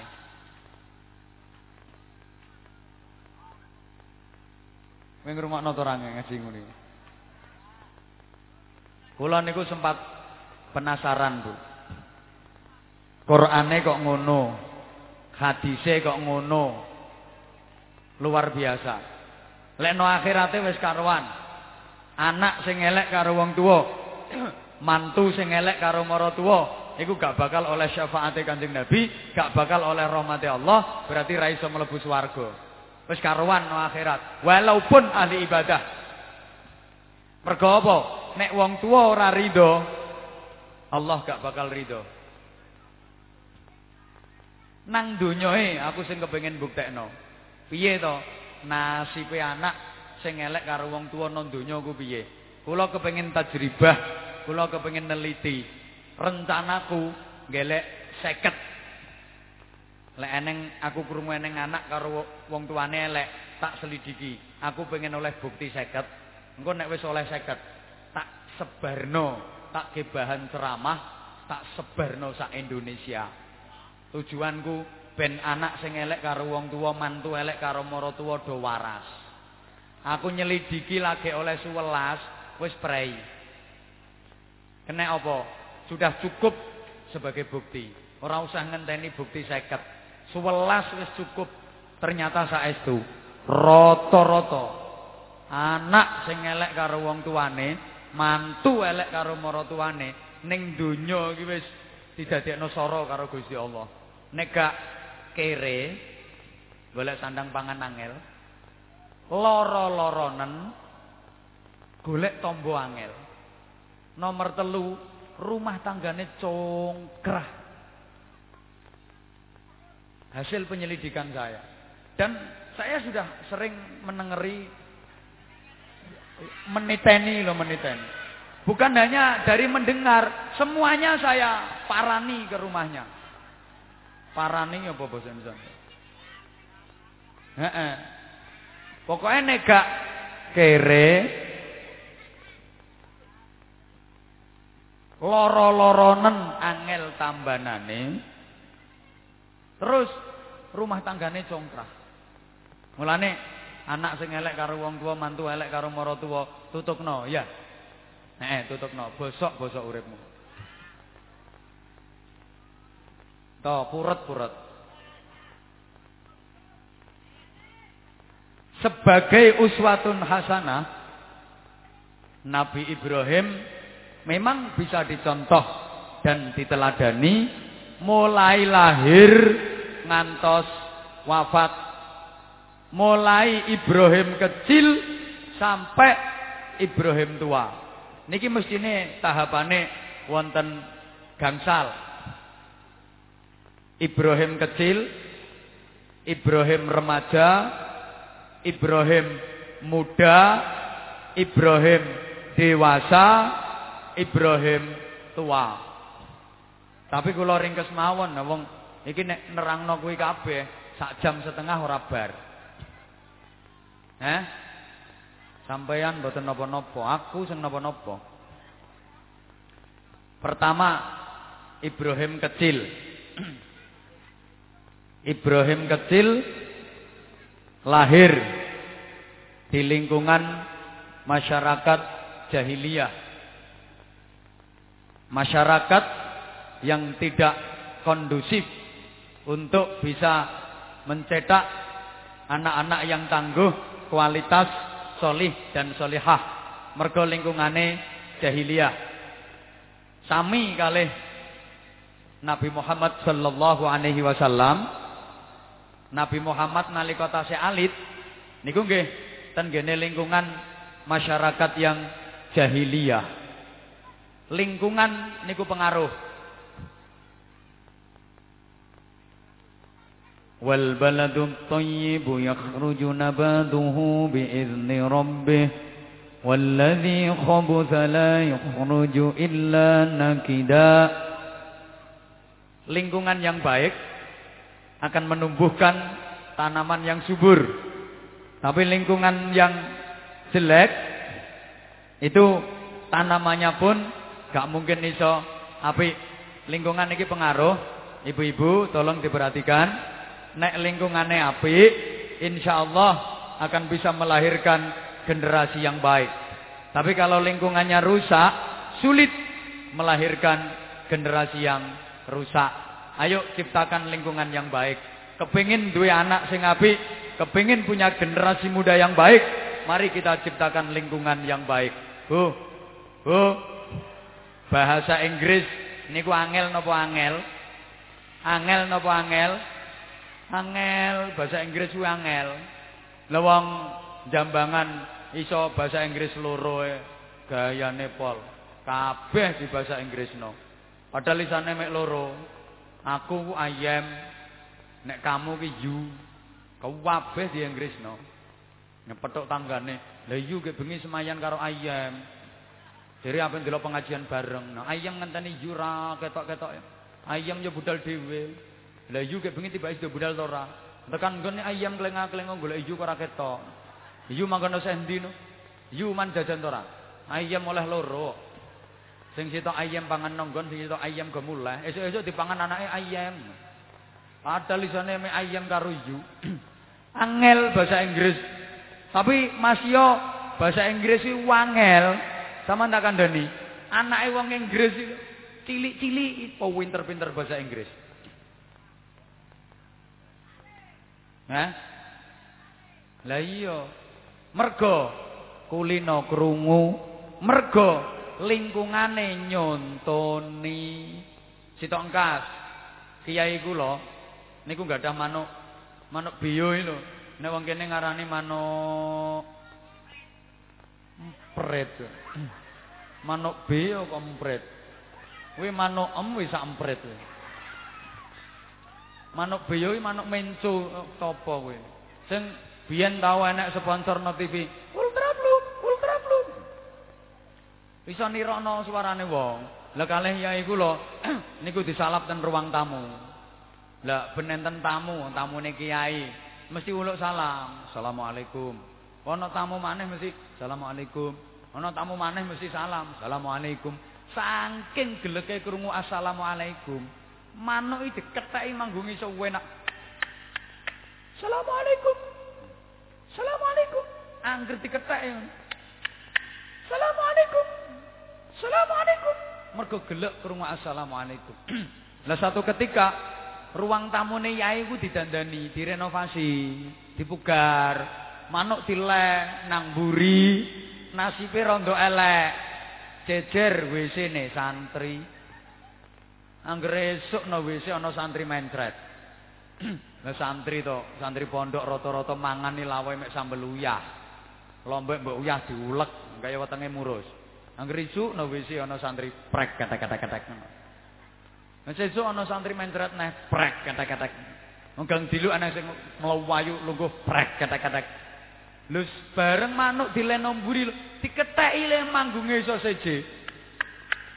Prek kata-kata. Prek kata-kata. Aku ki angen-angen, Pak. Kula niku mikir, Bu.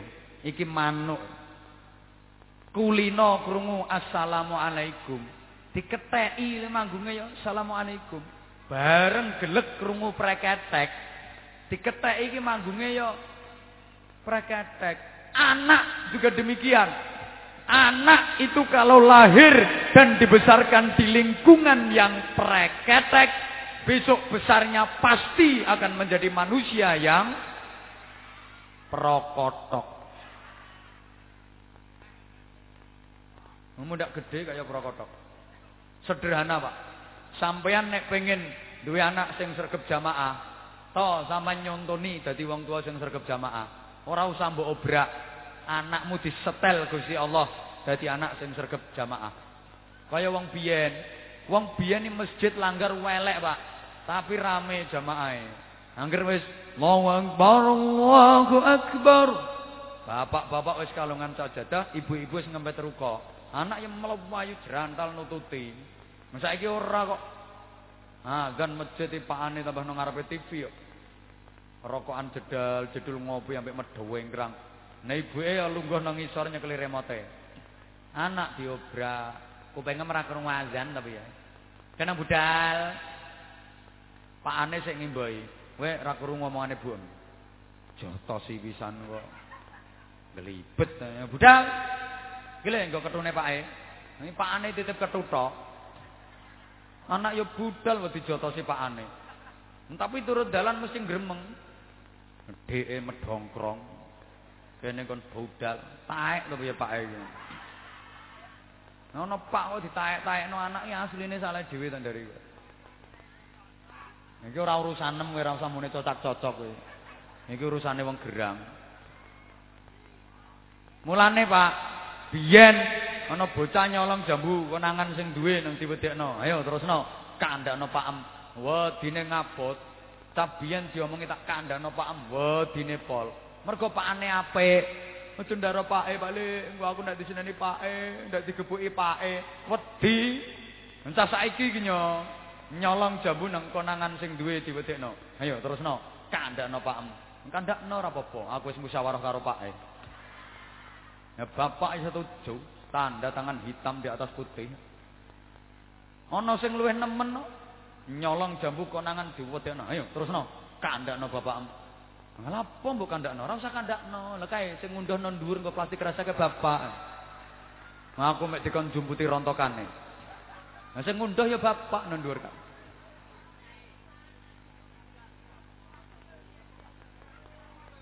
Artinya apa?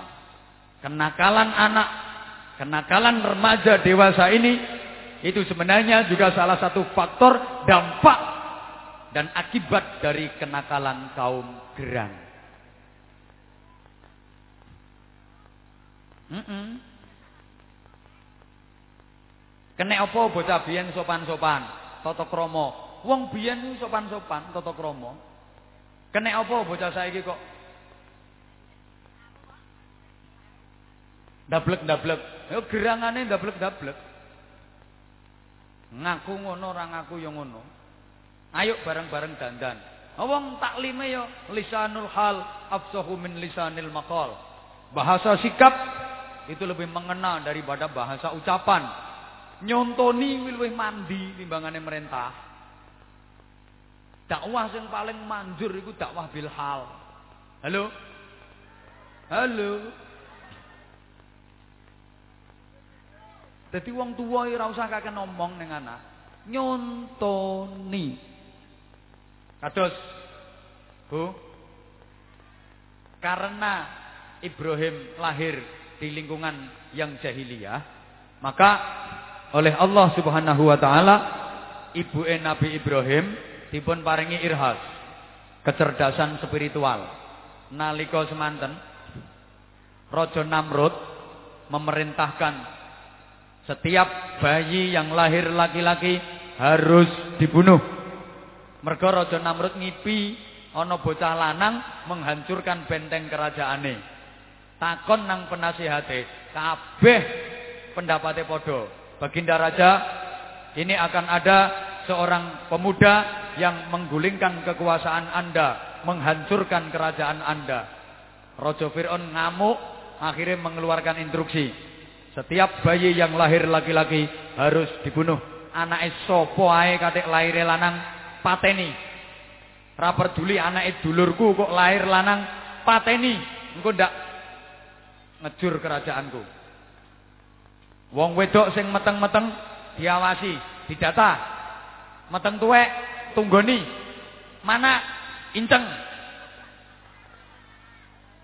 Perocot kok lanang pateni. Dalam situasi yang genting seperti itu, Ibrahim kecil oleh ibunya diselamatkan ke dalam gua. Berserah diri kepada Allah, tawakal. Ini artinya apa? Bapak Ibu, pelajaran kangge kula sampean, sekarang ini sistem lingkungan kita, sistem masyarakat kita, sistem pendidikan kita sudah tidak kondusif untuk bisa mencetak anak-anak yang kualitas, yang tangguh, yang solih dan solihah. Mulane wong tua kudu pinter. Milihno pendidikan kanggo anak, golek nonggon sekolah, golek nonggon ngaji. Wong tua kudu sing hati-hati. Carikan lembaga yang bisa mencetak anak kula penjenengan agar menjadi anak yang tangguh, yang kualitas Sering saya istilahkan jadi anak yang pelopor, bukan pengekor. Anak yang perintis, bukan pewaris. Pengais, bukan pengemis. Anak penggerak, bukan penggertak. Anak yang punya karakter, bukan yang karaten. Anak yang luar biasa, bukan yang biasa di luar. Anak yang beradab, bukan yang biadab. Anak yang toat, bukan yang keparat yang ahli zikir, ahli fikir dan ahli ikhtiar, yang takwa, cerdas dan terampil, sensitif, kreatif dan produktif, atine tertib, uteke lantip, tangane ya urip, ngerti, pinter, tur ya prigel, sregep zikir, pinter mikir, gelem dangir, gelem malir, gelem jangan menir, gelem nyupir, nek musuh wani melintir. Pegel. Akliyah, kolbiyah, jasadiyah, imbang. Pinter olahraga, pinter olah rasa, pinter olah rasio.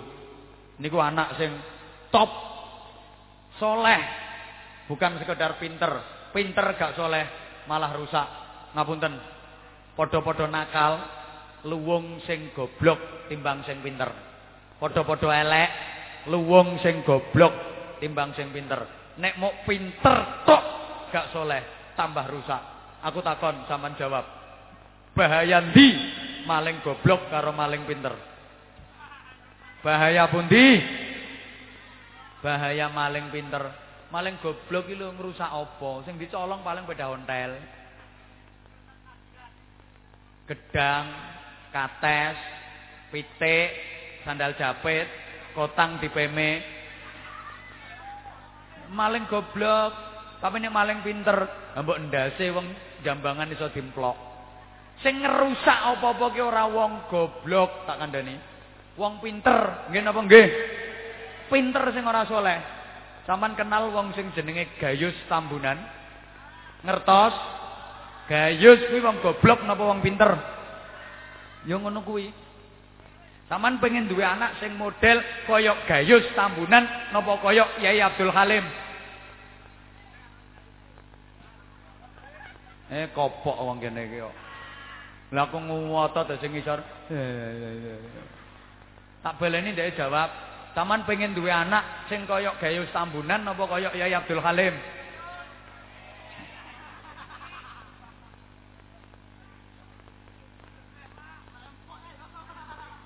Innama ahlaka syayyana a'lamukum. Rungono. Sing ngerusak sembarang iki ora wong goblok, wong pinter.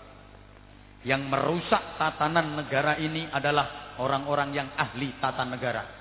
Betul? Yang merusak hukum di Indonesia ini adalah orang-orang yang ahli hukum. Betul? Yang merusak perekonomian bangsa ini adalah orang-orang yang ahli ekonomi. Betul? Yang merusak agama adalah orang-orang yang ahli agama. Sapa? Kiai. Kiai sing ora tepak.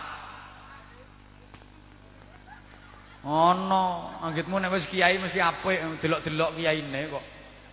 Wong kebo jenenge kiai eneng kok. Wong kiai slamet. Kebo sing diarak nang gone Solo jenenge Kiai Slamet. Keris jenenge kiai yo eneng kok. Wong kadang kiai serbane dawa tasbih sak bluluk-bluluk. Ya umetno ya kelotak, kelotak, kelotak. Wiridane Allah, Allah, Allah, Allah. Nek wong wedok ayu liwat ya lulu ape nanti. Akeh ngono ya termasuk aku bereng. Kuwi aku apa maneh ngene-ngene iki. Ya Allah. Ngapunten. Mangkane nek mau pinter tok mboten soleh. Malah rusak. Nah, anak soleh. Itu sing dadi samradul fuad, buah hati, gondelane hati, saged mulyakno, nyuwargakno wong tuwa donya ngantos binjang wonten akhirat. Metodene ya kudu qala ta'ala qalal musannif ngaji. Sulam safinah Sulam Taufik mau pun diterangne kalau yaine. Nah, aku niku mek bagian brok-brok ngene. Mergo kiai niku macam-macam, Pak. Nggih? Kula bagian ngeten niki. Saya brok-brok, tapi cita-citaku biyen asline ya pengen ngulang ngaji. Ya mbah kok iso dadi kaya ngene aku ya ora dunung. Aku ora dunung. Saman dongakno, Bu. Ya muga-muga ora wayoh. Mergo nek cara aku kiai niku penghapusane loro. Angger wis kenek pol loro hancur karirnya. Satu politik, dua poligami. Angger wis kenek dua pol hancur. Maka biarlah cukup Agim mawon sing poligami, muga-muga Anwar ora katut. Ya alhamdulillah Bu, sampai hari ini saya masih mampu bertahan. Meskipun sebenarnya banyak juga sih yang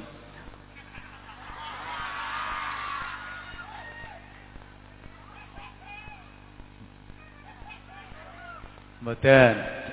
Ayo anak-anak kita itu calon penerus kita.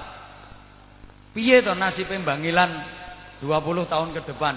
Lek Bangilan di wilayah Tuban ini tak pikir dalam kegiatan agama ranking 1 kelas keagamaan ini ranking satu wah bangilan ini apa alfiah kabeh ini alfiah ngono tuh Wolak walik iso, bangilan kok dilawan.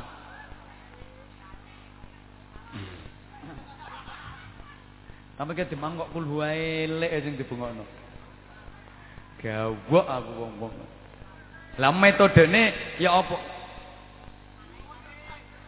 Wes sak jam setengah. Pokoknya kuncinya telu loh. Sama lek pengen dua anak apik, anak sing soleh. Siji kei ilmu sing cukup. Nomor loro akhlak sing karimah, akhlak sing apik.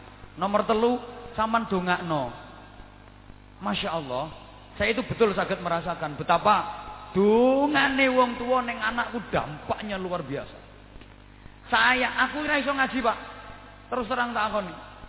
Aku kira iso ngaji. Tapi nek sampean insyaallah ya rondo iso aku. Lho sakit kaya ngeten iki subhanallah. Satu saya merasakan mergo barokah dongane wong tua. Nomor loro barokah kiai. Dan barokah iki unsur sing ora ketok. Saestu. Wakeh wong sing nalika pondok alim geledek maca kitab kuning.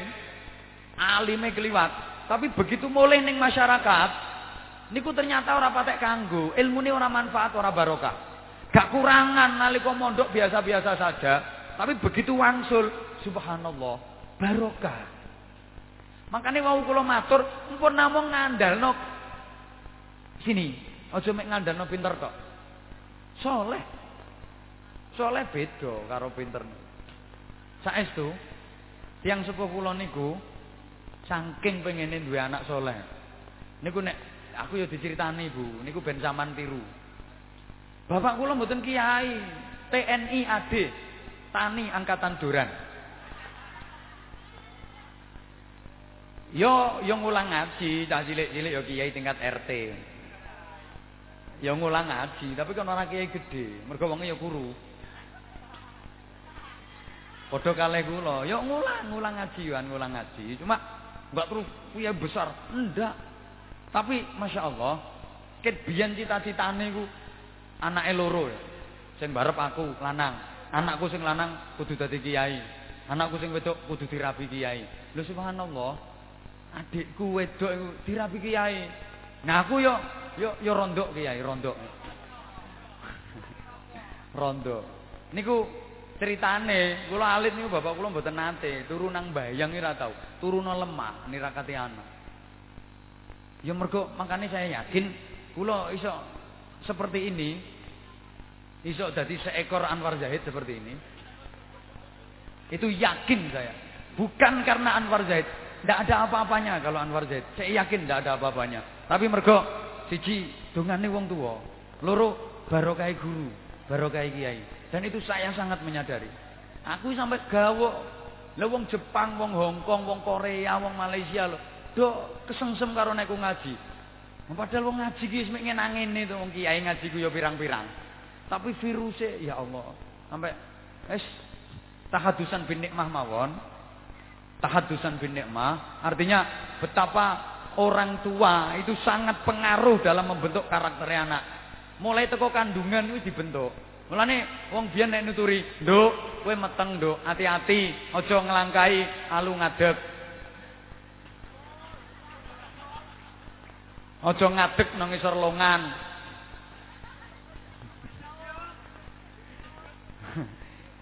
itu betapa anak mulai dalam kandungan itu sudah wong tua sing membentuk, yang membentuk wong tua. Kullu mauludin yuladu alal fitrah. Kabeh anak iku apik tergantung wong tuane. Diarahkan ke mana dicetak bagaimana Allah kari ngetutno. Fa innama abawahu yuhawidanihi. Kari wong tuane Arab dididik Yahudi Yahudi.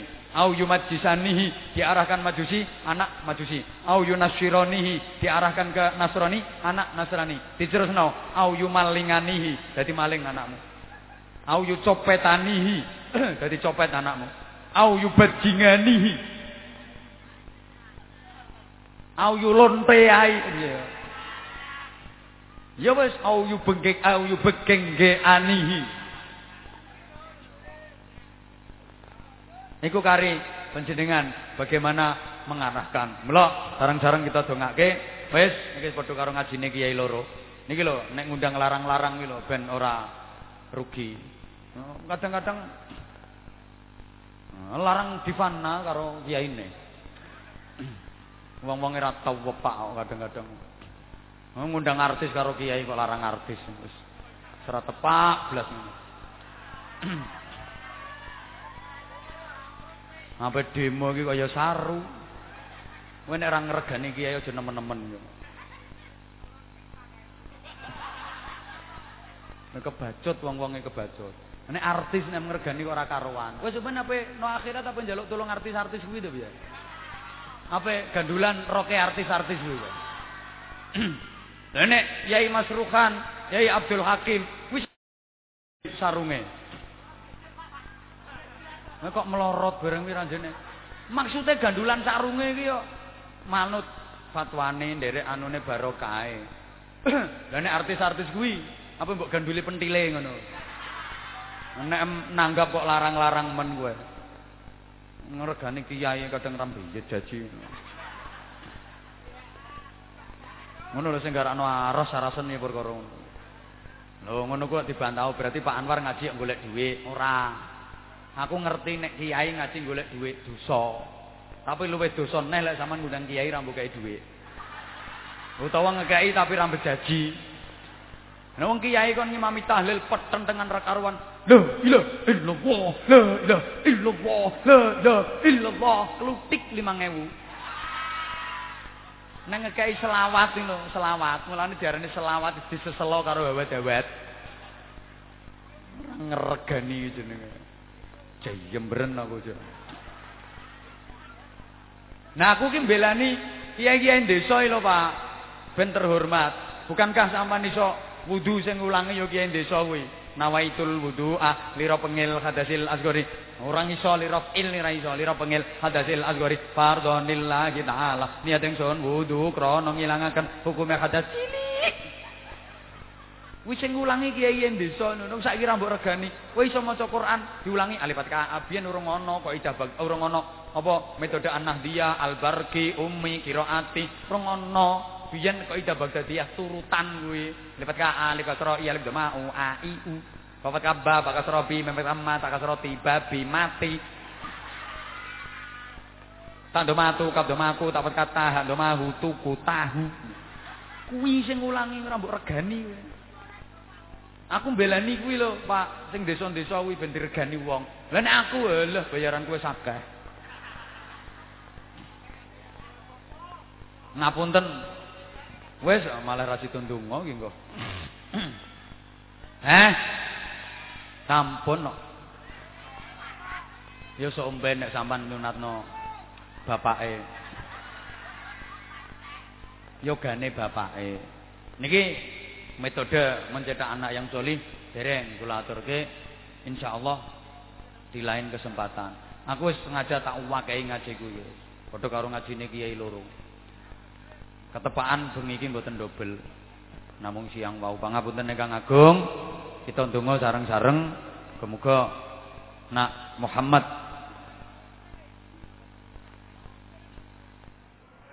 Abdullah Qarib khususnya lan doyo putra putri kula panjenengan dados generasi engkang solihin solihat ala hadiniyah wa ala kulli niyatin salihah بجاه النبي رحمة شفي الأمة. على من نوينا وعلى من نووا بسلفنا صالحا مثل الأسرار بأسرار سر الفاتحة. أعوذ بالله من الشيطان الرجيم. بسم الله الرحمن الرحيم.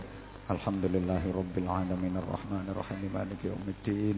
إياك نعبد وإياك نستعين. اهدنا الصراط المستقيم. صراط الذين أنعمت عليهم غير المغضوب عليهم ولا الضالين. رب اغفر لي ولوالدي وللمؤمنين. آمين يا رب العالمين. اللهم صل على سيدنا محمد وعلى آله وسلم. رضي الله تبارك وتعالى عن كل صحابة رسول الله أجمعين والحمد لله رب العالمين. اللهم اجعل جمعنا جمعا مرحوما وصلة أصلة مباركة وتفرقنا من بعده تفرقا معصوما. اللهم ربنا يا ربنا تقبل منا إعذارنا وحقيقتنا كل السبب العليم. وتب علينا يا مولانا إنك أنت التواب الرحيم. واهدني واهدنا ووفقنا إلى الحق وإلى طريق المستقيم اللهم اجعلنا واجعل أولادنا وتلامذنا أهلنا وقومنا وجماعتنا من أهل العلم وأهل التقى وأهل القرآن العظيم. وأهل الصلاة الجماعة والصدقة وأهل الخير والصلاة في الدارين ولا تجعلنا وإياهم من أهل الكفر والشرك والفساد والشر والضير. رب اجعلنا مقيمين الصلاة ومن ذريتنا ربنا وتقبل دعاء. ربنا اغفر لنا ولوالدينا وللمؤمنين يوم يقوم الحساب. ربنا واجعلنا مسلمين لك ومن ذريتنا أمة مسلمة لك. وأرنا مناسكنا وتب علينا إنك أنت التواب الرحيم. اللهم إنا نسألك الخير كله ونعوذ بك من الشر كله يا من بيده الخير كله. ربنا هب لنا من أزواجنا وذرياتنا قرة أعين واجعلنا للمتقين إماما. ربنا آتنا في الدنيا حسنة وفي الآخرة حسنة وقنا عذاب النار. وقنا عذاب النار. وقنا عذاب النار. وأدخلنا الجنة مع الأبرار.